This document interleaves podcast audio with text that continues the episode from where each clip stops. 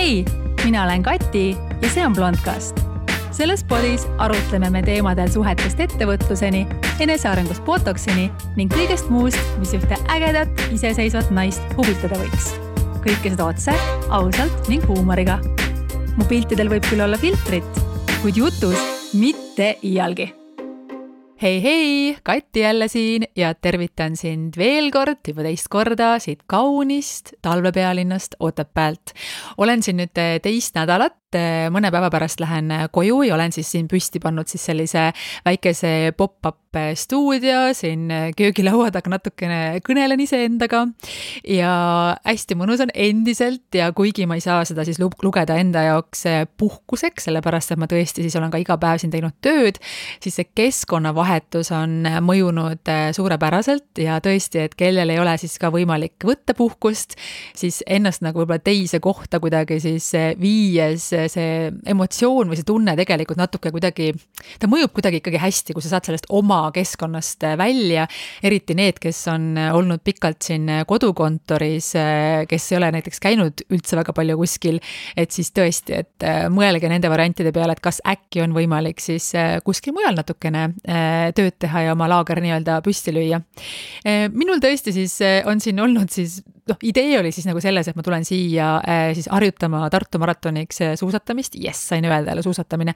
aga mul juhtus selline väikene mm, käpardlus, et ma siis äh, pühapäevast saadik olen selline poolinvaliid. ehk ähm, pühapäeval oli mul plaan siis sõita selline mõnus kolmkümmend kilomeetrit ja siin Hõissa ja Vallerraa panin siin oma selle majakese ees niimoodi. olin täisvarustuses niimoodi, panin isegi suusatamisprillid ette ja kõik asjad ja vaatasin, kas ikka klapid on kõrvas ja valisin endale hea kuulamise ja. ja mul on siit selline viissada meetrit nagu sõita siis Tartu maratoni rajani. ja see viissada meetrit on sellises nagu kerges languses ja noh, väike nagu laskumine justkui. ja teine, üks variant on see, et ma lihtsalt kõnnin selle läbi, teine variant on siis see, et nagu kuidagi sealt noh, siis liuelda suuskadega. aga kuna oli üks traktor teinud nagu traktorjälje, ma otsustasin, et ma sõidan selle ühe selle kummijälje sees nagu sealt alla või noh, justkui sinna raja peale. aga see ei olnud eriti hea mõte ja ma panin käna ja teate, ma panen kogu käna, selles ei ole mitte midagi erilist ja lumi on mega pehme, et kes ütlevad ka, et appikene, ma ei julge suusatada või et see on hirmus või et äkki ma kukun. See ei ole valus päriselt, nagu ma olen kukkunud, ma kukun nagu kogu aeg, see on täiesti okei. Okay,, aga seekord ilmselt, kuna see ei olnud nagu rada, vaid see oli ikkagi noh, mingi ebastabiilne asi kui koht, kus peal ma siis äh, liuglesin siis mul ilmselt käis kehast mingisugune nõksakas läbi, sellepärast see oli mingi üliväikene komistus, aga kui ma jõudsin siis sinna suusaraja peale, siis ma tundsin, nagu keegi annaks mulle siis nagu aeg-ajalt niimoodi sinna sabakondi alla nagu nuga natukene, et niisugune närvivalu hakkas sisse lööma ja ma ei julgenud rohkem edasi sõita, mis oli väga hea, et ma ei läinud kaugemale. ja nüüd ongi nii, et äh, päris täpselt ikkagi ei tea, mis juhtus, aga tundub, et kuidagi ikkagi natukene, kuidagi nikastasin siis midagi ära, ehk mingi hästi väikse, aga järsu liigutusega ilmselt kuskil jäi mingisugune närv kuhugi kinni ja sellega ma olen siin nüüd siis tegelenud ja tegin sellise äh, kurva loo ka oma Instagrami, mille peale siis ma sain ka abi. Äh, kaks inimest saatsid mulle siis äh, füsioterapeutide kontaktid, kes võiksid mind üle vaadata ja siis üks neist Otepääl vastuvõtte enam ei teinud.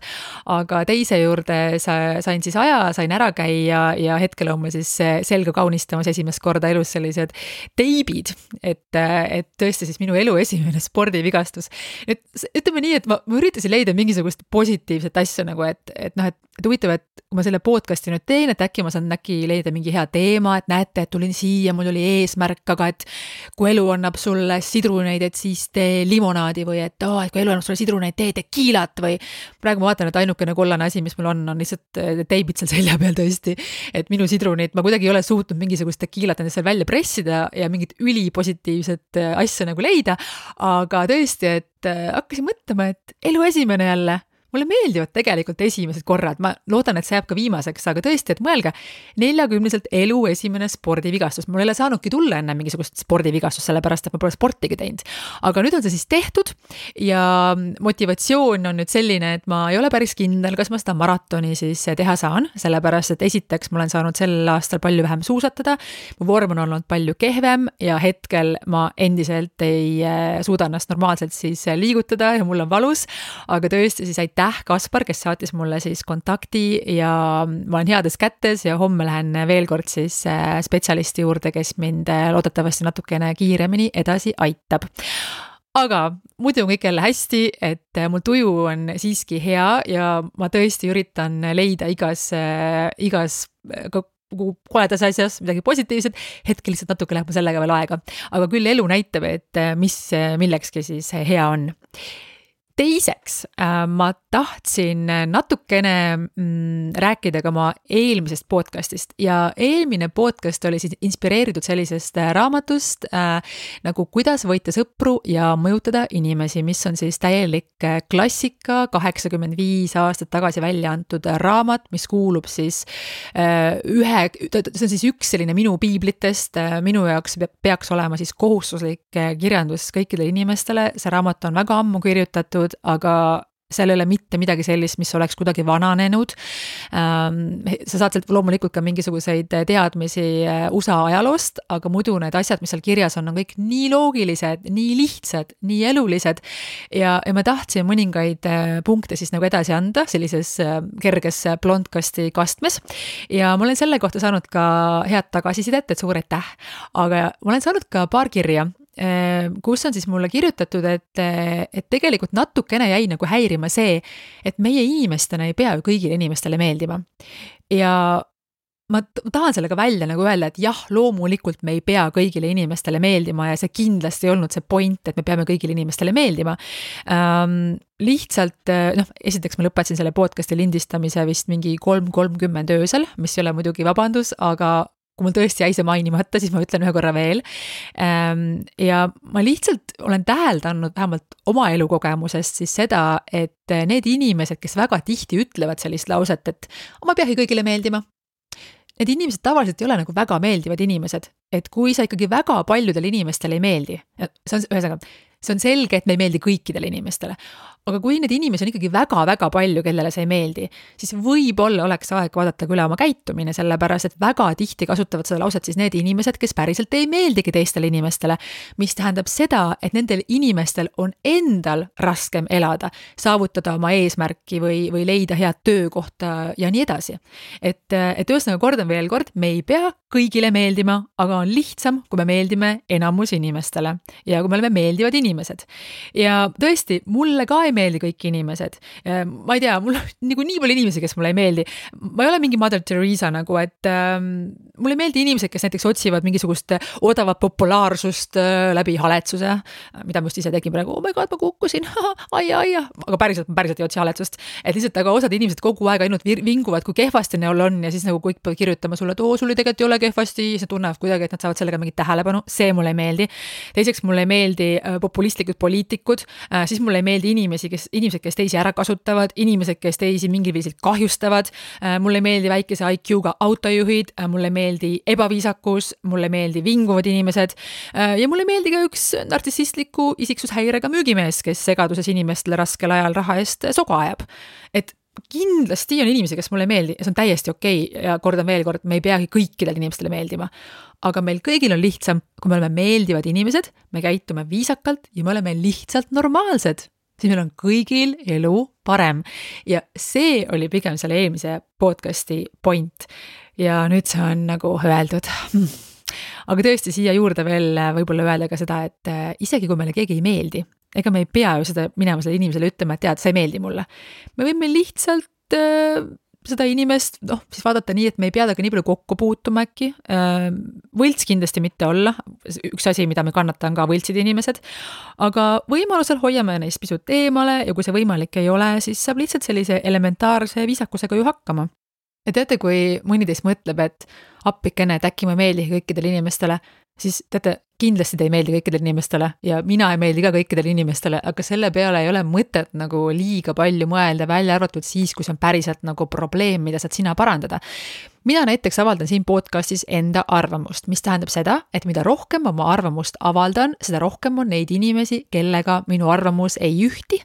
ja on järjest rohkem neid inimesi, kellele mina ei meeldi. ma ei pea sellesse süvenema, süvenema, sellepärast et ma tean, et ma käitun inimestega viisakalt ja normaalselt, ma ei tea, mida ma peaksin oluliselt enda juures nagu selles suunas äh, muutma. loomulikult mul on väga-väga palju õppida veel, sellepärast et kui ma, kui mul ei oleks, siis ma, mul oleks mingi konkreetselt mingisugune sündroom või mingi ülikõrge enesehinnang või flipiksin täiega praegu, et ilmselgelt mul on ainult paranemisruumi nagu enamusel meist.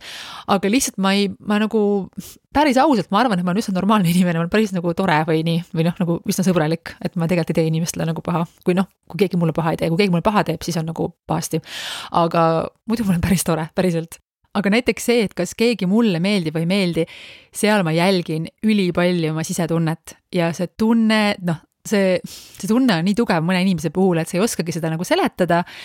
aga ma usaldan seda ja ma vist olen varem ka kusagil öelnud, et see tunne on mind üliharvalt vedanud, et mõnikord ei olegi vaja nagu sellesse asjasse võib-olla nii tohutult äh, süveneda ja, ja üle mõelda, et et kui keegi väga ei meeldi, ei pea ka pressima, välja arvatud siis, kui see noh, kui ei ole muud varianti, et sul ongi näiteks töö juures mõni selline inimene võib-olla, et, et sul ei ole varianti, et siis sa pead õppima sellega elama ja nii edasi. Aga mm, üksteist minutit on see podcast juba jooksnud niimoodi, et ma arvan, et äh, lõpeta-, paneks selle teema nagu lukku, aga kordan veel kord, et me ei pea meeldima kõikidele inimestele, aga üritame olla siis head ja toredad ja viisakad ja anname endast parima. Aga läheks nüüd siis ka tänase teema juurde lõpuks ja, ja tänase teema, noh, ma nagu ma ütlesin ka siin enne, et mõtlesin, et saan inspiratsiooni, eks ju, et, et juhtus midagi, mida ma ei planeerinud, et äkki sellest tuleb mingi jube hea teema. ja siis mul, mul oli selline viis teemat laual, mille vahel ma üritasin nagu siis valida. ja vaatasin, et okei okay,, et kalendrisse, et meil tuleb valentinipäev kohe, et siis järgmisel nädalal on meil siis tõesti valentinipäev, kes seda tähistab, kes ei tähista. Äh, see on sama, natukene sama nagu jõuludega, et osadele inimestele meeldivad jõulud, teistele ei meeldi jõulud. valentinipäev osadele meeldib, osade arvates see on mingi liiga imal, see on selline müügipüha, saab jälle teha igasuguseid kampaaniaid jälle ja osta, osta mingisugust kommikarpi, eks ju, või mine osta lilli. aga mm, võib-olla võib juhtudagi nii näiteks, et sul on keegi ja siis näiteks eh, tekib selline olukord, et noh, tänapäeval meil ei ole ju nii, et kohe abiellutakse, aga äkki tehakse ettepanek, et eh, näed, et koliks kokku ja siin on sulle võtmed. ja mõtlesingi, et teen siis eh, sellise mm, podcast'i osa, kus räägin natukene sellest, et millega võiks siis arvestada, enne kui uue inimesega kokku kolida ja kui nüüd on juhtunud nii, et keegi kuulab mind täiesti esimest korda, siis ma kordan veel kord igaks juhuks, et mina ei ole psühholoog ja mul on kõrgharidus äh, majanduses ja räägin siis äh, läbi enda vaatevinkli, äh, avaldan oma arvamust, mis ei pruugi ühtida sinu arvamusega ja see on väga okei okay,, aga ehk sellest tekib mingisugune uus mõte või mingisugune terakene, mis annab natukene inspiratsiooni ja paneb endal mõtte kuhugi suunas liikuma. see on kogu minu eesmärk. aga nüüd asja kallale enne kui ma toon siis välja enda sellise checklist'i, et mis on need asjad, mis võiks partneriga üle käia või läbi käia siis enne kokkukolimist, ma sooviksin välja tuua ka mõned valed ja mõned õiged põhjused, et miks üldse kokku kolida.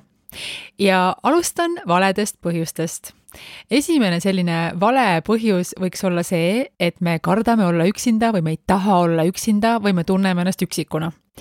ja vale põhjus on see seetõttu, et kui me siis hakkame koos elama inimesega, kes tegelikult ei tundu meile päris see õige, siis samal ajal meil ei saa sinna asemele tulla ka päriselt see õige. ehk siis puhtalt see põhjus, et me oleme olnud juba kaua näiteks üksinda, kindlasti ei ole minu arvates piisav, sellepärast et äh, see ei tundu sellise nagu õnneliku eluvisioonina minu jaoks, sellepärast et samal ajal võib-olla mõni teine inimene siis läheb meist mööda, kellega me oleksime võinud tuttavaks saada, siis kui me poleks ennast sidunud siis inimesega, kes meile ei tundu see õige. ehk ühesõnaga lihtsalt see põhjus, et me ei taha üksinda olla, siis et sellepärast ei ole vaja kellegagi kokku kolida. järgmiseks võib-olla mm, ka see, et kui näiteks meie sõbrad või tuttavad on kõik abielus või kõik on ka suhtes, et tekib tekib mingi selline nagu tunne, et sa oled justkui nagu milleski nagu maha jäänud, et et see ei ole nagu sõna otseses mõttes surve, et isegi kui keegi sind ei survesta, aga just see, et sa nagu justkui ka peaksid sellepärast, et teised seda justkui teevad, et see ei ole ka õige, sellepärast et me igaüks valime siis enda tempo. kui me räägime juba sellest survest, siis loomulikult on olemas ka selline asi nagu ühiskonna või siis perekonna või siis sõprade kohe päris selline surve, kus siis reaalselt küsitakse, et oi, te olete juba kolm aastat niimoodi date inud, et miks te siis kokku ei koli või mis teil viga on või millal te kokku kolite. et äh, kes mind jälle on varem kuulanud, teavad väga hästi, mida ma arvan ühiskonna survest ja see on minu arvates täielik bullshit, sellepärast et iga inimene teeb täpselt seda, mida tema tahab, niikaua kui ta sellega teisi inimesi ei kahjusta või ei mõju neile mingil suunal siis nagu negatiivselt, et see on, kuidas mina ellu suhtun. ja see ei ole mitte kellegi teise asi, millal keegi kokku kolib, millal keegi abiellub või lapsi saab äh,. siis järgmiseks ähm, on selline mm, pragmaatiline põhjus justkui nagu raha säästmine või see, et mul ei ole raha või äh, ma säästaksin sellega raha, kui ma koliksin kellegagi kokku. ja siis on jälle kaks asja, eks ju, et kui me räägime nüüd sõpradest, siis on loomulikult väga okei okay jagada eluaset selleks, et äh, raha kokku hoida. ja näiteks, ähm, kui ma elasin Londonis, siis mina enne ei teadnud seda, aga tegelikult ju niimoodi elataksegi koos paljudes suurlinnades, sellepärast et eluase on nii röögatult kallis, et muud moodi tegelikult ei saagi justkui nagu hakkama. kui ma kunagi mäletan, ma vaatasin seda filmi nagu Notting Hill, kus on siis Hugh Grant ja Julia Roberts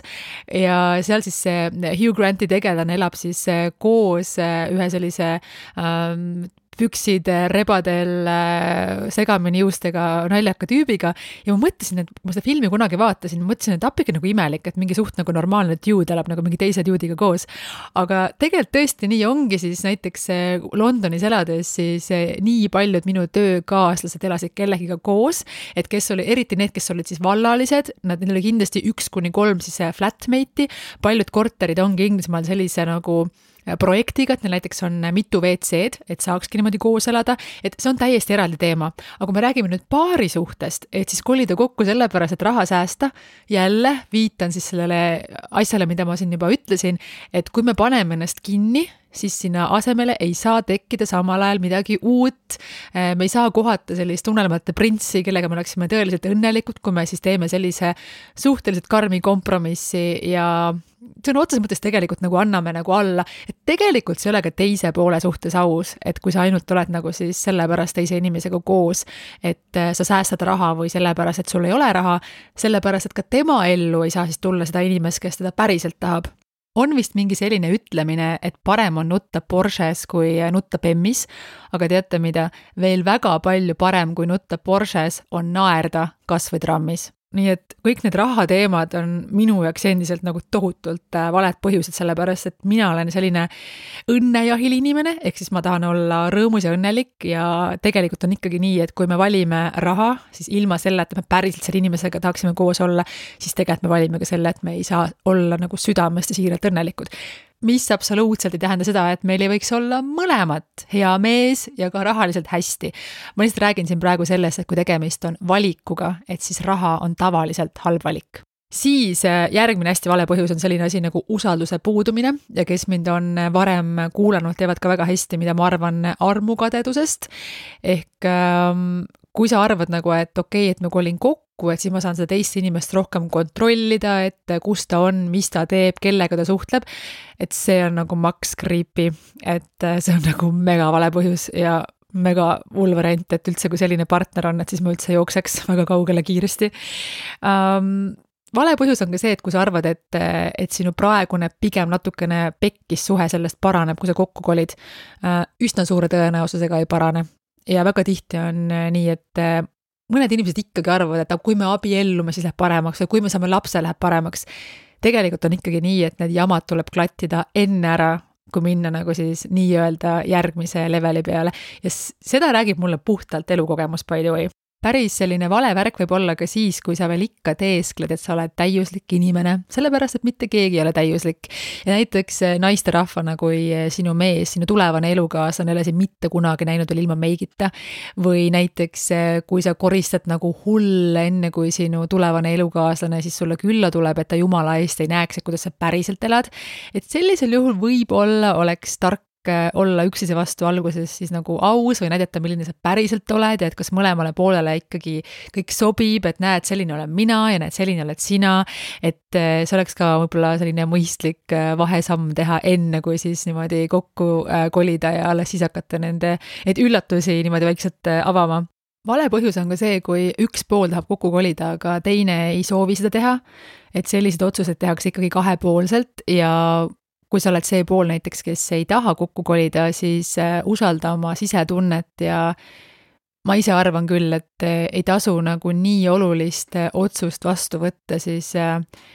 tundes ennast mingil moel survestatuna, et see peab olema ikkagi puhtalt mõlema poole suur soov ja tegelikult on nii, et kõik paarid ei peagi kokku kolima. loomulikult siis eeldusel, et see sobib mõlemale inimesele, aga on ka paare, kes funktsioneerivad siis super hästi, olles aastaid või aastakümneid siis sellises suhtevormis, kus ollakse üksteisele truud ja lojaalsed, aga elataksegi kahes erinevas kohas. et jällegi igale ühele oma, igaüks vaatab niimoodi, nagu neile on hea ja ei tasu mitte kellegi survele alluda, siis olgu selleks sinu partner, olgu selleks sinu vanemad, sõbrad või ühiskond, et lõpuks me tegelikult tahame lihtsalt ju olla kõik õnnelikud ja proovida teha neid õigeid otsuseid.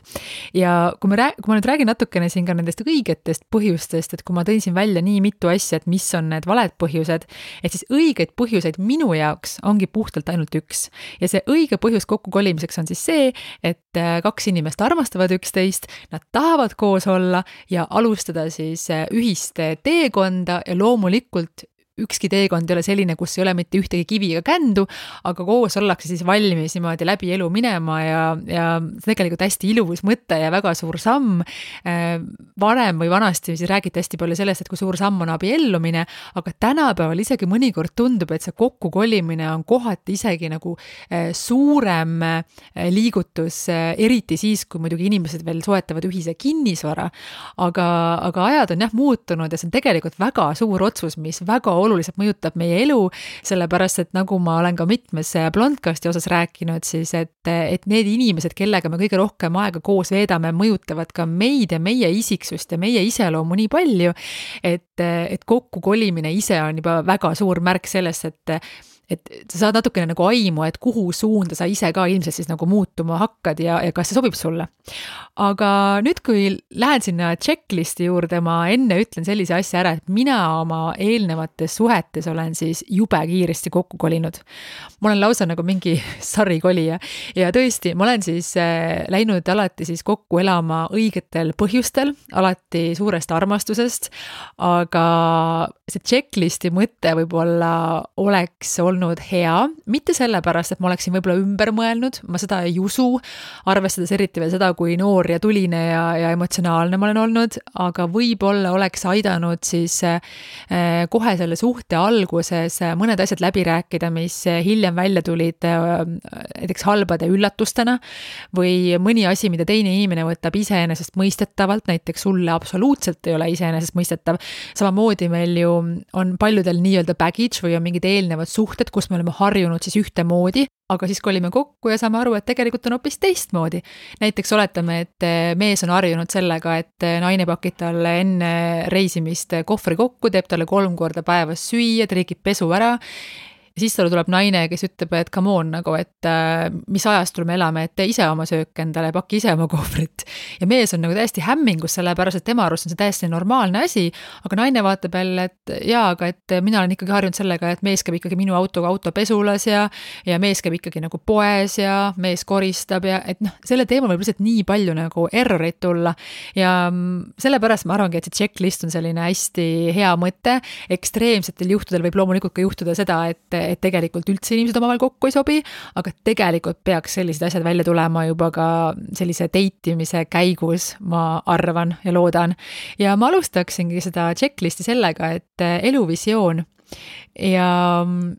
eluvisioon on meil igalühel ju nii isiklik ja noh, sõltub, et kui suurelt keegi loomulikult mõtleb, et kes mõtleb väiksemalt, kes unistab suuremalt, aga see on justkui nagu midagi, mis hoiab meid elus, mis hoiab meid eh, liikumises, kuhu poole me pürgime ja püüdleme. Ja kes ei ole siis teinud veel endale oma eluvisiooni, ma tõesti soovitan sellega tegeleda, sellepärast et see nagu põhjanael või see täht või, või see, kuhu poole sa liigud, annab sulle nii palju nagu entusiasmi, sellepärast et kui mõtleme selle igapäevaelu peale, mis vahel on selline natukene äh, morn ja, ja hall, siis kui sa ei saagi aru, et miks sa nagu midagi teed, siis vahel peab tõesti nagu tuju täitsa ära minna, et sellepärast see visiooniga töötamine on väga mõnus tegevus ja see on täiesti okei okay,, et see elu jooksul nihkub ja areneb ja muutub. aga miks ma sellest visioonist räägin, on see, et see visioon tegelikult ikkagi võiks suures osas kattuda kattuda. sellepärast, et eh, noh, üldse nagu aru saada ka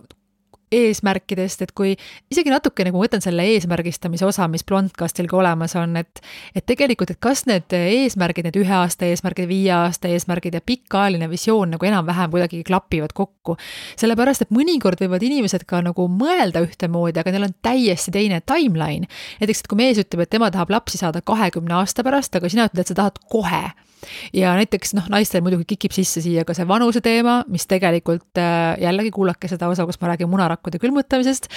aga, aga paratamatult on nii, et äh, kõiki asju me igal ajal tegelikult tihti teha ei saagi ja mõnikord need asjad ei ole isegi nagu meie valik. et ühesõnaga visioon kus me oleme mingi aja pärast, kus me oleme väga pika aja pärast, mis on meie suurimad äh, unistused, ähm, kus me elame kas meil on lapsed, äh, mitu last meil võiks üldse olla, ähm, karjääri, töö ja rahaga seotud erinevad ambitsioonid. sellepärast, et kui näiteks üks pool arvab, et ikkagi, et kui mina saan viiskümmend, et siis mul on seal Vahemere ääres ikkagi selline mõnus villa ja ma olen selleks ajaks rahaliselt vaba ja mul on passiivne tulu ja ähm, raha tilgub sealt ja sealt ja ostan endale mingi sportauto ja reisin ümber maailma või noh, mingid sellised soovid näiteks. ja teine pool ütleb, et aga teda see üldse ei huvita, sellepärast et tema ei taha siit Eestist ära kolida. tema unistus on ehitada endale siia kuhugi maakohta pisikene maja, tema tahab kolme last, äh, teda absoluutselt ei huvita nagu materiaalsed asjad või tema ei taha, noh, et ühesõnaga need asjad peavad enam-vähem klappima ja need asjad ei ole selles mõttes ka nii nagu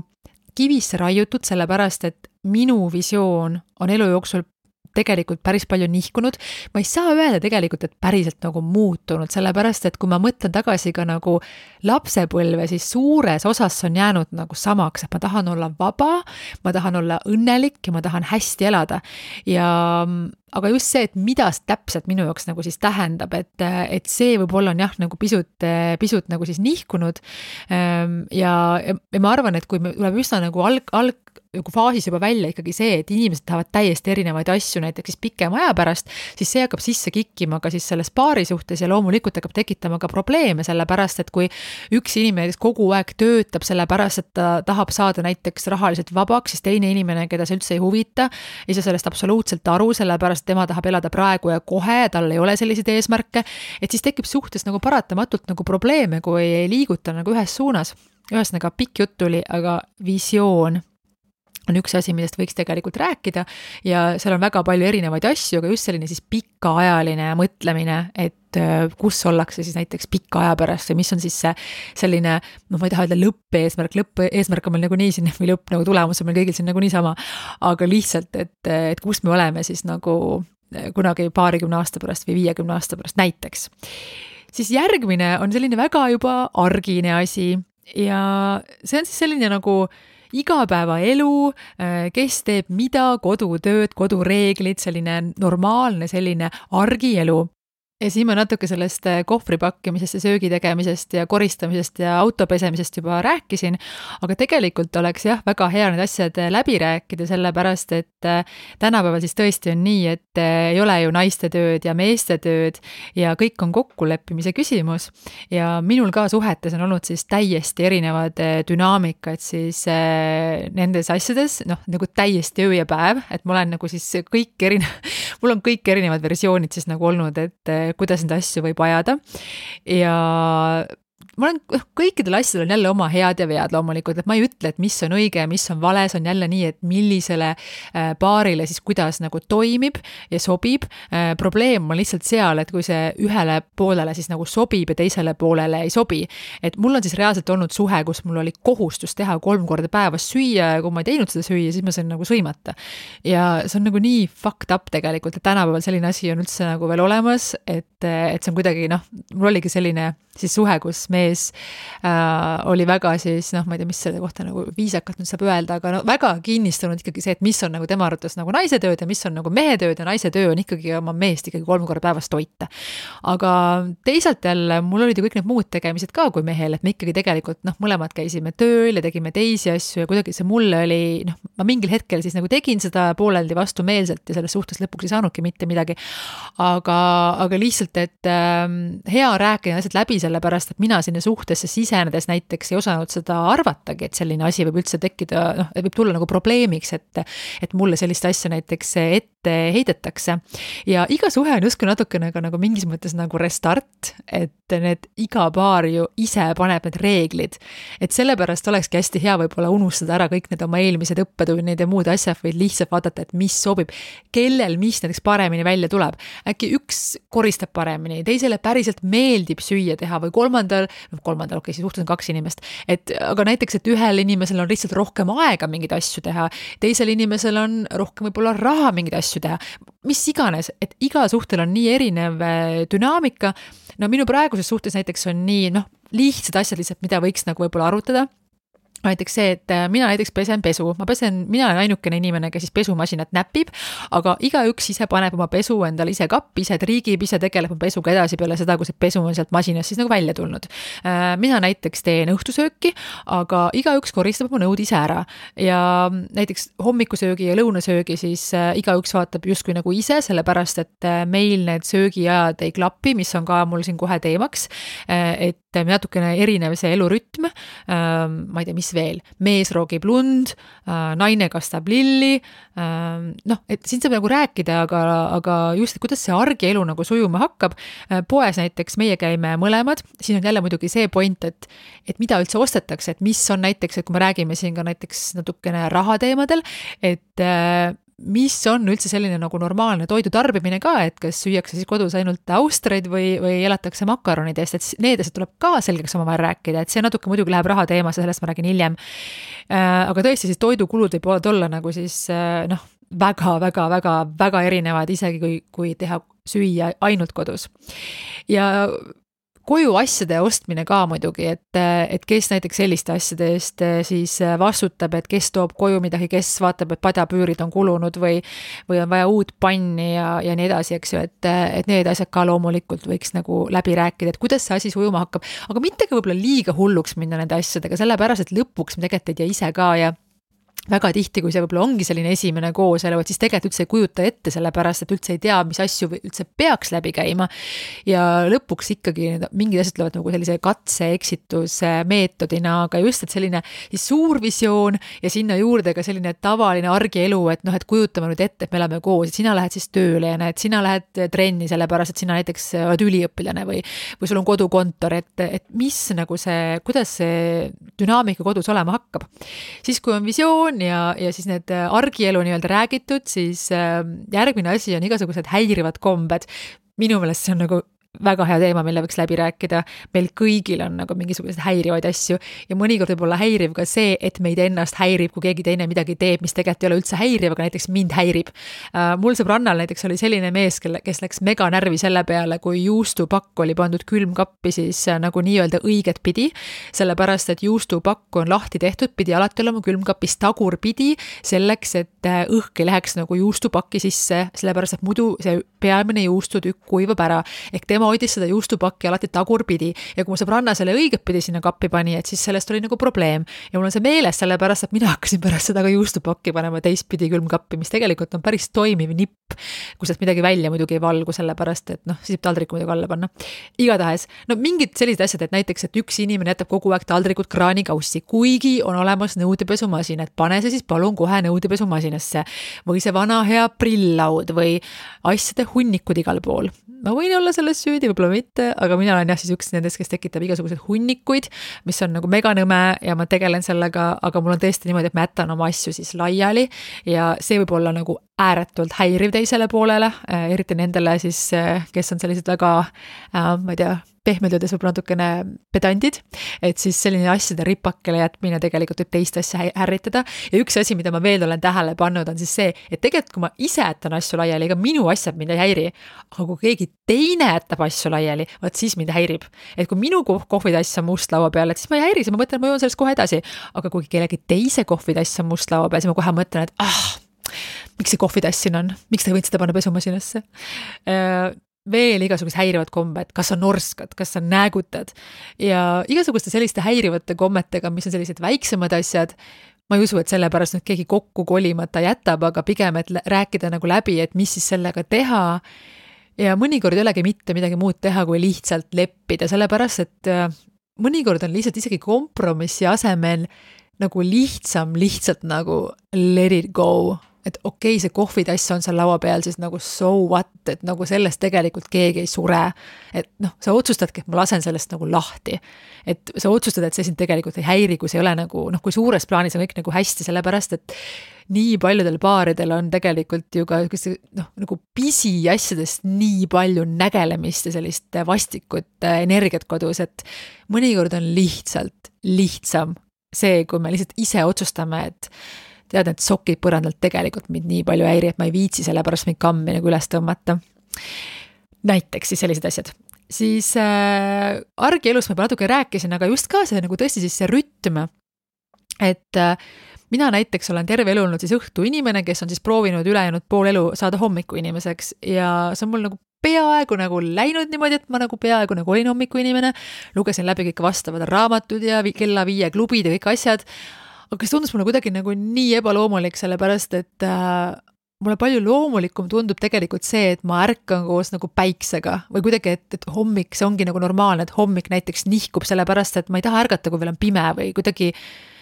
mul ei ole üldse nagu rõõmus olla, kui ma ärkan üles ja väljas on veel nagu pime. samal ajal, kui ma oleksin üleval ainult siis, kui on valge, siis ma tegelikult suurema osa talvest ilmselt magaksingi, et ma natuke olen veel sellises kohas, kus ma natuke veel selle peale mõtlen, sellepärast et ma tahan varsti rääkida ka unest ja kogu sellest asjast, aga ma tahan iseendaga mingisugusele järeldusele nagu jõuda, et mis mulle siis sobib, sellepärast et ma olen proovinud väga palju erinevaid variante, millest osad meeldivad mulle rohkem, teised vähem, samuti ka nagu äh, uneaeg, et äh, ma magan siis tõesti väga palju, ma magan äh, üheksa-kümme tundi, mis noh, tegelikult öeldakse, et, et vaata, et sa vähemalt kaheksa tundi magaksid. no mul sellega probleemi ei ole, ütleme nii, ja kui ma magan alla kaheksa tunni või ütleme, okei okay, kui ma magan alla seitsme tunni, siis tegelikult on mul järgmine päev ikkagi üsna kange olla, kui ma päris aus olen, et ma seda und tegelikult nagu jälgin. aga, aga näiteks, noh, sellised asjad tuleks nagu läbi rääkida minu arvates. samuti ka see, et millised on meie õhtud et äh, näiteks äh, kui tavaline argielu siis on ähm,, üks asi on see, et jah, et kes teeb mida või kes käib poes ja kes äh, trigib särke, aga teine asi on ka selline nagu õhkkond, et, et näiteks, et mida keegi tahab teha üldse nagu vabal ajal või peale tööd, et kui näiteks mees tuleb kell kuus koju, oletame, et näiteks naine on kodukontoris, et, et saab teha arvutiga tööd kodus ja siis jälle, et mida need inimesed tahavad teha, sellepärast et mina olen olnud näiteks äh, suhtes, kus äh, siis minu mees kella kuuest kaheteistkümneni õhtul äh, veetis aega üheksakümmend viis protsenti ainult arvutimänge mängides. ja siis väga suure sellise näägutamise ja survestamise peale ta siis natukene veetis minuga koos aega ma tõesti tunnistan, et see on mul ainukene suhe, kus ma siis päriselt olen natukene ka näägutanud, ma olin nagu nii õnnetu.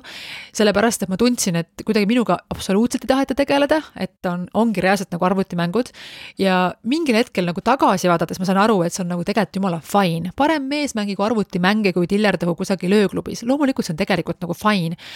aga ma ei suutnud sel hetkel, võib-olla mul ei olnud ka piisavalt elukogemust või ma kuidagi võtsin seda kuidagi liiga halvasti. täna, ütleme, olles nüüd täiskasvanud, siis nagu päriselt, et siis ma ei, sellest nii suurt traagikat ilmselt ei teeks, aga jällegi sellised asjad oleks nagu hea läbi rääkida ja me inimestena ka nagu muutume, sellepärast et täna tahan mina õhtuti väga palju olla üksinda ja väga palju olla mingis oma rahus, nokitseda midagi, kuulata mingisugust koolitust või raamatut või, või midagi pusida või jälle oma mingit visiooni äh, sellist äh, asja täiustada, eks ju, et ja siis ma olen paar korda isegi oma mehele öelnud, et, et kuule, kas me võiksime natukene aega nagu vait olla ja et keegi must valesti aru ei saaks, mul on nagu megaäge mees ja me räägime hästi palju ja, ja ta on hästi tark. aga ma, aga just, et, et see õhkkond nagu, mis meil nagu siis nagu on, et, et seda võiks natukene proovida ette kujutada siis enne kokkukolimist, et et kui üks pool tahab siis täiesti teistsugust sellist rutiini ja kui teine, et sellest võib tekkida probleeme, sellepärast et tegelikult väga palju ju äh, nagisetakse just selliste argiasjade üle suhetes. Rääkides nüüd sellest äh, koos olemisest veel siis ja, ja ühisest ajast ja õhtusest ajast, siis üldse ka sellise ühise aja kohe nagu planeerimine, kui me räägime näiteks ähm, erinevatest äh, reisidest või nädalalõppudest või ühistest äh, tegevustest, et mida meeldib näiteks teha vabal ajal. et näiteks kui üks pool siis puhkabki nii, et ta tahab lugeda raamatut kolm päeva järjest, aga teine on selline nagu doer, et tema tahab minna kusagile äh, metsa haikima või teha mingi tegevuse või näiteks hoopis käia teatris hästi palju, et, et siis see on jälle probleem, sellepärast et noh, need asjad võiksid ka natukene klappida. mõnikord tegelikult need asjad toimivad väga hästi ka nii, et inimesed ongi erinevad ja nad natukene võtavad mõlemast maailmast. ehk siis, kui ühele inimesele meeldib väga palju käia restoranis ja teatris ja teisele inimesele meeldib käia näiteks looduses, siis tegelikult nii ongi, et eh, fifty-fifty. üks nädalavahetus looduses, teine nädalavahetus näiteks restoranis ja tegelikult võib juhtuda ka nii, et meie partner, kellega me koos oleme, ta harjubki eh, sellega ära, et talle hakkavadki need teised asjad ka meeldima. mina olen küll avastanud, et eh, noh, tõesti, see ei ole mingi üllatus, eks ju, et need suhted meid tõesti siis nii palju suunavad, et eh, näiteks ka nagu see, et ma praegu siin äh, suusatan või, või natukenegi üritan ennast liigutada, tuleb ilmselt sellest, et minu mees on täielik spordihull. ja mul ei ole kunagi olnud ühegi mehega koos, kes päriselt nagu täiega sporti teeb see on nagu mega weird mulle, sellepärast et mul ei ole olnud enne niimoodi. aga ma olen saanud ise ka sellest mingisuguse pisiku külge, sellepärast et äh, see tegelikult on tore tegelikult on päris nagu vahva lausa. ja, ja mulle meeldima hakanud mingisugused asjad, mis mulle, mille peale ma varem ei, ole, ei oleks osanud võib-olla nagu tulla. ja samamoodi võib-olla mingisugused asjad, mis mulle meeldivad, on hakanud külge nagu temale ja tema on õppinud neid asju hindama kuigi ma ütlen küll, et äh, restoranis käimises tunnen ma ikkagi rohkem rõõmu, sellepärast et mu mees siin lausa nagu ohkas täna ka veel, et et ikka, et kui me käisime nüüd siin äh,, millal see oli siis äh,, reedel vist käisime siin nüüd Otepääl siin ühes restoranis, see on ainukene kord, kus me oleme nüüd väljas söömas käinud siin nüüd Otepää aja jooksul, et siis ma siis jälle ukse taga panin ikka niisuguse hullu tantsu ikkagi uksest sisenedes nagu maha et et ta nägi nagu, et tekkis kohe niisugune nagu, et nagu šokk või arusaam, et appikene, et ta pole mind nagu nii õnnelikuna nii kaua näinud kui see, kui ma, kui ma nagu sain nagu restorani. Et et lihtsalt, et, et selle koha pealt oleme jah, nagu natukene erinevad, et tema jaoks toit on siis rohkem funktsionaalne, kui minu jaoks lihtsalt toit on nagu friiki nagu elu. mis tegelikult ei ole absoluutselt hea, sellepärast et mul on viimasel ajal siis toiduga tõesti läinud niimoodi, et kas te olete tähele pannud, et ma pole siin tükk aega küpsise klubi sarjanud enam, et, et praegu ma natukene aega olen selle koha pealt vait ausalt aga ma võtan täieliku vastutuse oma elu eest selles mõttes, et ma tean täpselt, et mida ma tegema pean teoreetiliselt ja iga asi omal ajal. järgmine tegelikult ongi äh, toitumine, sellepärast et, et kuidas me üldse siis nagu sööme, et mida keegi tahab süüa suur asi ilmselt võib tekkida seal, kui näiteks ühel inimesel on mingi spetsiifiline dieet, näiteks et kui üks on vegan ja teine ei ole vegan või teine just armastabki verist steiki. mul see vahe, kui ma siis olin vegan, Äh, paar aastat, siis mul oli selles mõttes nagu hästi, et äh, minu toonane mees äh, oli sada protsenti siis minuga nagu teoreetiliselt nagu nõus ja ta oli super toetav, aga lihtsalt kui me restorani läksime, siis tema ikkagi tellis endale steiki, sellepärast et tema sai liha edasi, aga kodus need toidud, mida ma tegin, siis vegan asjad ja niimoodi, ta oli nagu väga okei okay sellega, et mul sellest mingit suuremat probleemi ei tekkinud, tekkinud, aga üldiselt olles päris nagu vegan, ma kujutan ette, et on natukene keerukas olla inimesega koos, kes ei ole vegan ja pea peaaegu võimatu olla koos inimesega, kellel on noh, kes seda ka kuidagi nagu halvasti kuidagi vaatab, sellepärast et kui sul on sellised vaated elule ja teine inimene on siis nagu noh, täiesti noh, et, et see on täiesti bullshit nagu, et siis tegelikult on väga keeruline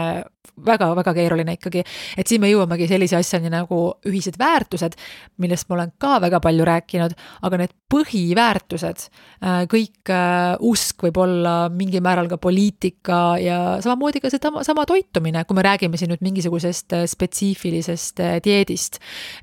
loomulikult võib alati süüa ka eraldi aga see natukene keerukam, mitte võimatu, sellepärast et alati võib teha ka mingisuguse asja kuhugi juurde või mingi asja kuskilt jätta välja. aga ühesõnaga, see oleks ka hea asi nagu teada ja tavaliselt ikkagi enne kokkukolimist on see asi teada, sellepärast et date imise käigus me ju natukene ikkagi kuskil siis maiustame mõne toidupalaga. Mis veel, sõbrad ja perekonnad ja siis teate, ma loodan, et kõik saavad sellest aru, et kui me läheme suhtesse või kui me elame siis koos kellegagi, me ei saa mitte ainult oma partnerit, me saame kogu selle kupatuse. ja kui ma olin noor, siis ma kunagi nagu arvasin niimoodi, et tegelikult ei ole mitte mingisugust tähtsust, et kes on mu mehe sõbrad või kes milline on mu mehe perekond. tegelikult teate, tegelikult on küll, sellepärast et see reaalselt kikib sisse sinu ellu. sa ei saa mitte ainult oma partnerit, sa saad kogu selle šabängi nagu kaasa. ja sellepärast mina vaataksin ka selle asja nagu üle, kui seal tekib mingisuguseid selliseid asju, et sulle tõesti näiteks tunned, et noh, mingil põhjusel sa sellele perekonnale ei meeldi või vastupidi, jah, loomulikult see pole põhjus, et äh, siis mitte edasi minna selle partneriga, aga lihtsalt siis arutada läbi, et, et kuidas seda olukorda siis äh, manageeritakse, näiteks kui tulevad igasugused jõulud ja muud asjad ähm,, üritused, et ülioluline punkt, mida läbi rääkida, on kogu see sõprade ja vanemate värk, õdede, vendade, kõikide lähedaste inimeste värk on nagu kindlasti vaja läbi rääkida. ja sellel pinnal on minu elus olnud ka nagu probleeme kus siis äh, mõnele minu mehele ei meeldi mõni minu sõbranna näiteks, no minu ema on kõigile meeldinud õnneks, sellega on nagu hästi läinud ja mul pole ka olnud ühtegi probleemi nagu mu ühegi mehe perekonnaga, aga küll on olnud siis jah, nagu sõprade pinnalt ikkagi küll niimoodi, et kus ma lihtsalt reaalselt sa näed, et mõni inimene ei mõju lihtsalt teisele inimesele hästi või näiteks, et kui mu mees suhtleb selle mingi ühe teatud inimesega, siis sealt tulevad alati mingid probleemid ja siis tegelikult tead, et sa tea, sa ei saa nagu mitte midagi teha sinna, sellepärast et niimoodi lihtsalt on aga ühesõnaga, lihtsalt selline väike äh, lipukene siia juurde. Siis loomulikult lapsed, ma juba ennist natukene seda mainisin, aga ülioluline punkt siis, noh, kui me räägime siin visioonist, aga ka lähiaastate eesmärgist, et äh, kas üldse lapsi Äh, kui, siis kuidas, äh, kas enda lapsed, kas lapsendatud lapsed, umbes, et mitu võiks neid olla ja nii edasi. laste juurest me loomulikult jõuame kohe hopsti ka kärgperenduse juurde, sellepärast et kärgpered on meil väga sage nähtus ja see ei ole tegelikult asi, mis puudutab ainult ajakasutust, et oi, et mu mees sel nädalavahetusel on lastega, vaid see kikib sisse nagu igale poole. Ähm, millised on reeglid, rahaasjad näiteks, sellepärast et kui lapsed on alaealised, siis äh, mehel on tavaliselt ka kohustused ja need kohustused võivad olla nagu väga erinevad, ähm, sõltuvalt sellest, et mis järjel keegi nagu on, et siis see võib erineval määral siis niimoodi sisse tulla siis sellesse uue pere ellu nii-öelda. Ja mm, tihti sa, sa saad ju ka kaasavaraks nii-öelda oma partneri laste teise vanema, keda sa ei pruugi austada ja kellega sul võib-olla on vaja mingil viisil tegemist teha ja kes ei pruugi sulle meeldida. ja kuidas seda olukorda siis nagu äh, manageerida selliselt, et äh, lapsed oleks ikkagi hoitud, lapsed oleks õnnelikud, et äh, lapsi mitte mingil määral siis äh, mitte kahjustada. et see on väga õrn teema ja mulle ka väga uus teema ausalt öeldes, sellepärast et mina olen siis esimest korda elus suhtes, äh, kus minu mehel on lapsed ja me ei rääkinud neid asju läbi. Kuigi ma olin enne seda suhet otsustanud, et näiteks äh, lastega mees on minu jaoks suht no-go, äh, sellepärast et see tundub mulle nagu nii keeruline ja aga tõesti, et no mul on mega super mees ja ma ei tea paremat isa sellel planeedil, kui on minu mees oma lastele. aga loomulikult see tähendab, et ma pean arvestama asjadega, millega ma ehk alati arvestada võib-olla ei sooviks või mis ei ole, mis ei ole mul nagu olnud selline suur unistus võib-olla enne aga tõesti, see on olnud minu valik ja minu otsus olla koos mehega, kellega on lapsed ja, ja sellega peab arvestama ja, ja mõlemat pidi ikkagi veel rohkem peab arvestama siis, kui lapsed näiteks elavadki püsivalt, siis näiteks sinu tulevase partneriga. et ma ei oska sellel teemal nagu väga palju rääkida, aga see on jälle teema, mida kunagi ma hästi hea meelega lahkaksin ka mõne oma ala spetsialistiga. et eh, kuidas seda oleks siis nagu tark teha, äh, kuidas sellisesse suhtesse siseneda, et kõik oleksid õnnelikud, et oleks õnnelik ka siis see noh, nii paar kui ka lapsed, sellepärast et selles olukorras, kus pered on siis äh, nii-öelda katki, väga tihti need lapsed äh, kannatavad, et vältida siis seda, et, et tekitada neile lisakannatusi, aga samal ajal ka mitte teha kompromissi siis äh, suurt ka nagu enda õnne arvelt, et see on omaette kunst. Ja tõesti siis rahaasjad, rahaasjadest ma põgusalt juba rääkisin ja ma soovitan kuulata ka sellist Blondcasti episoodi nagu äh, Raha ja suhted. Äh, aga niimoodi suures plaanis tegelikult äh, peaks olema lihtsalt üksteisega aus, rääkida ka sellest, et kui näiteks on mingisuguseid suuremaid võlgu, suuremaid kohustusi, näiteks kui isegi date imise ajal võib juhtuda võib-olla, et äh, oletame näiteks, et mees tahab naisele muljet avaldada ja viib ta kusagile kallitesse restoranidesse sööma, naisel jääb mingisugune vale mulje näiteks ja siis tegelikult noh, ta kuidagi, ta ei saa nagu aru näiteks, et tulevikus peab tema rohkem mingeid asju maksma või, või et need asjad on väga hea oleks läbi rääkida, et vältida mingisuguseid lollakaid äh, olukordi, pettumusi, selliseid asju, et, et kes mille eest maksab, millised on ühised kulud, millised ei ole ühised kulud. Äh, näiteks, et kui sa, sa võid otsustada niimoodi, et näiteks kui sa kolid ise siis partneri juurde tema, tema koju, et siis tema hoolitseb näiteks endiselt kodukulude eest ja sina näiteks söögi eest. või äh, te otsustate, et kõik eluasemega asjad maksate koos ja toiduga, näiteks teete mingi ühise konto, kuhu te iga kuu raha kannate, kas siis nagu täpselt pooleks või siis vastavalt siis sellele, et mingi protsent palgast, et näiteks kui ühel poolel on väiksem palk, siis on nii palju erinevaid kombinatsioone um,. on ka selliseid variante, kus näiteks äh, mees hoolitseb kõikide asjade eest, mis raha puudutab, nii kodu või see, noh, kui söögi kui reisikulude eest ja kannab sulle iga kuu veel paar tonni arvele ka. no sellised mehed muidugi, noh, ma olen kuulnud sellistest meestest küll, jah Endal ei ole olnud. Üsna selline, nagu soomlased ütlevad, selline harvinainen herku. Aga see on üks oht, nende meeste puhul muidugi on üks hästi suur oht, et, et kui sul siis naisena näiteks on selline olukord, et sul tõesti makstakse kõik kinni, mis on mega lahe muidugi, et siis äh, tee ikkagi midagi kui see pidu läbi saab ja näiteks oletame, et juhtub niimoodi, et sul see best before saab läbi, siis on ikkagi päris nagu kange, kui sa nagu mitte midagi teha ei oska. või kui palju on neid naisi, kes istuvad oma sitas suhtes seetõttu, et nad ei saa ise lihtsalt hakkama. et mis iganes olukord on, ükskõik kui hästi sul on, tee midagigi, õpi, tööta, investeeri, kogu, et ära lihtsalt ole loll. see ei ole selle saate teema, aga kui olla rahaliselt siis täiesti teise poole mõju all, siis ma soovitan ka igaks juhuks mõelda selle peale või uurida selle kohta, et mis on rahaline vägivald ehk olukord, kui üks partner näiteks kontrollib teist läbi raha, et see on ka selline hästi suur äh, ohumärk äh, või suur oht siis, et, et sa satud nagu teise inimese kontrolli alla, kui teine inimene sada protsenti siis vastutab näiteks rahaasjade eest kokkuvõtteks siis nii palju, et rahaasjad tuleb läbi rääkida, aga sõltumata sellest, et millised need rahalised suhted siis täpselt on, sul peab olema ka mingisugune enda isiklik raha, mille üle sul on ainuisikuline kontroll. Thank me later eelviimaseks punktiks minu listis on selline asi nagu probleemide lahendamine ehk äh, kuidas siis kooselus äh, olles lahendatakse probleeme. ja selge on see, et erinevaid muresid ja erimeelsusi tuleb meil ette kõigil. loomulikult see sõltub sellest, et kui sarnased me oleme või kui erinevad me oleme või kui emotsionaalsed me oleme. Äh, mõnikord on seda rohkem noorematel, sellepärast et nooremad on tulisemad, teinekord seda rohkem just vanematel, sellepärast et varem, vanemad inimesed on just nagu ennem rohkem välja kujunenud isiksused, et äh, siin ei saa nagu ühe vitsaga lüüa, aga fakt on see, et elu on pikk äh, selle koha pealt, et tegelikult ma tahan öelda, et elu on lühike, elu on pikk, aga läheb kiiresti, lepime nii kokku. aga et kindlasti selle elu jooksul siis tekib mingisuguseid kohti, kus on vaja natukene tõsisemalt asju arutada. ja et kuidas neid probleeme siis ikkagi lahendatakse, et, äh, et kas tõmmatakse niimoodi nagu kolmeks päevaks, et pilt on, häält ei ole, või näiteks lepitakse kokku, et magama ei minda siis mitte kunagi vihasena. Ähm, mul on reaalselt olnud selline suhe siis, kus teine pool solvub ja ei räägi minuga mitu päeva, päriselt. ja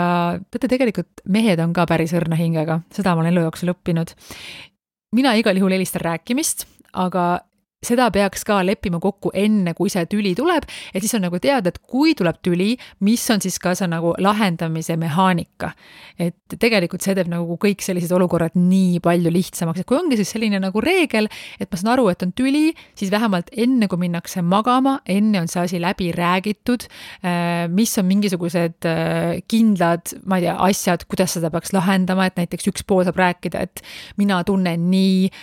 et sa ütlesid nii ja siis ma tundsin nii või no see on jälle omaette teema, kuidas lahendada tülisid, aga et see mehaanika võiks olla enam-vähem kokku lepitud. ideaalis loomulikult neid tülisid tuleb hästi vähe, aga kui need tuleb, et siis kuidas, sellepärast et eriti tobe on see, kui mingi eriti mõttetu asja pärast tegelikult läheb see suhe kuidagi justkui nagu kiiva, sellepärast et mida kehvemaks see õhkkond läheb, siis sellest äh, päris kehvast õhkkonnast nagu tagasi tulla on alati nagu väga palju raskem kui see, kui kohe eos mingid asjad ära lahendatakse. ja ükskõik, mis tüli on, siis ühe nõuande võin ma siin küll anda oma elukogemuse pealt, vana asja ei ole mõtet näägutada et kui üks asi on ära lahendatud, siis sellest teemast rohkem ei ole mõtet nagu rääkida. et on reaalselt inimesi, kes saevad mingit ühte ja sama asja nagu mingite nädalate ja kuude ja aastate kaupa nagu, et come on, et kui eile oli eile, täna on täna, homme on homme, et lahendame ära ja liigume edasi. see on nagu minu nõuanne. ühesõnaga, eelviimane punkt, kuidas lahendatakse kooselus probleeme. ja kõige viimane punkt on selline, mille nimi on punased jooned. ja punased jooned eh, siis eh, tähendavad minu jaoks seda, et millised on need punased jooned, mille ületamisel siis mõlemad pooled saavad selgelt aru, et see suhe on läbi. ja need on siis sellised eh, karmid asjad, mida siis on raske andestada, mõnikord võib-olla isegi võimatu andestada, või asjad, millega me ei soovi ennast siduda, äh, inimesed, kellega me ei soovi koos olla. ja jällegi need punased jooned on igal inimesel ja igal suhtel erinevad, aga oluline on see, et mõlemad pooled saaksid aru, et mis need punased jooned on. Ma võin öelda, mis on minu punased jooned minu punased jooned on näiteks äh, löömine, mis tähendab siis äh, käe tõstmine teise vastu. Äh, mitte seda, et oi, ma löön siit kõvasti või ma ainult korraks tegin niimoodi või ei, käe tõstmine teise inimese vastu on minu jaoks punane joon. teine punane joon minu jaoks on petmine, loomulikult tuleb siin siis ära defineerida, mis on petmine, kas teise vastassoost inimesega nagu sõnumite vahetamine, et kas see on petmine, kas suudlemine on petmine, kas seks on petmine, kas armukese pidamine on petmine et siin tuleb see nagu siis äh, ka kahel poolel nagu omavahel selgeks teha, et mida see täpselt tähendab. Äh, siis äh, mingi igasugune sõltuvus, näiteks alkohol, narkootikumid, seks, kasiino. mina ei taha olla kaassõltuv ja ma tunnen, et mina ei pea võtma vastutust kellegi teise elu eest. minu jaoks on selline asi punane joon, et kui inimene siis on sellises olukorras, ta peab teadma, et ähm, siis on läbi ka nagu see suhe. ja mõne inimese jaoks see punane joon olla ka lihtsalt see, kui ütleb eh, oma partnerile, et tead, et kui see võtab kakskümmend kilo praegu kaalus juurde, et siis on minu punane joon. ja need võib olla igasuguseid ja täitsa jaburaid asju, aga siis on jälle niimoodi, et eh, me igaüks saame niimoodi elada nagu, elada nagu meie tahame ja keegi teine ei tohiks meid selles osas nagu kritiseerida. minu jaoks on lihtsalt oluline see, et see oleks hästi nagu äh, arusaadavalt siis teisele poolele kommunikeeritud, et mis need punased jooned ikkagi siis täpselt on, et mõlemad pooled saaksid täpselt sellest aru, mitte et see tuleks nagu üllatusena, et appi, ma ei teinud ju mitte midagi erilist, et mis sul viga on um, jah, rohkem tegelikult mul neid punaseid joone siin väga ausalt öeldes ei olegi endal, et äh, mina usun seda, et väga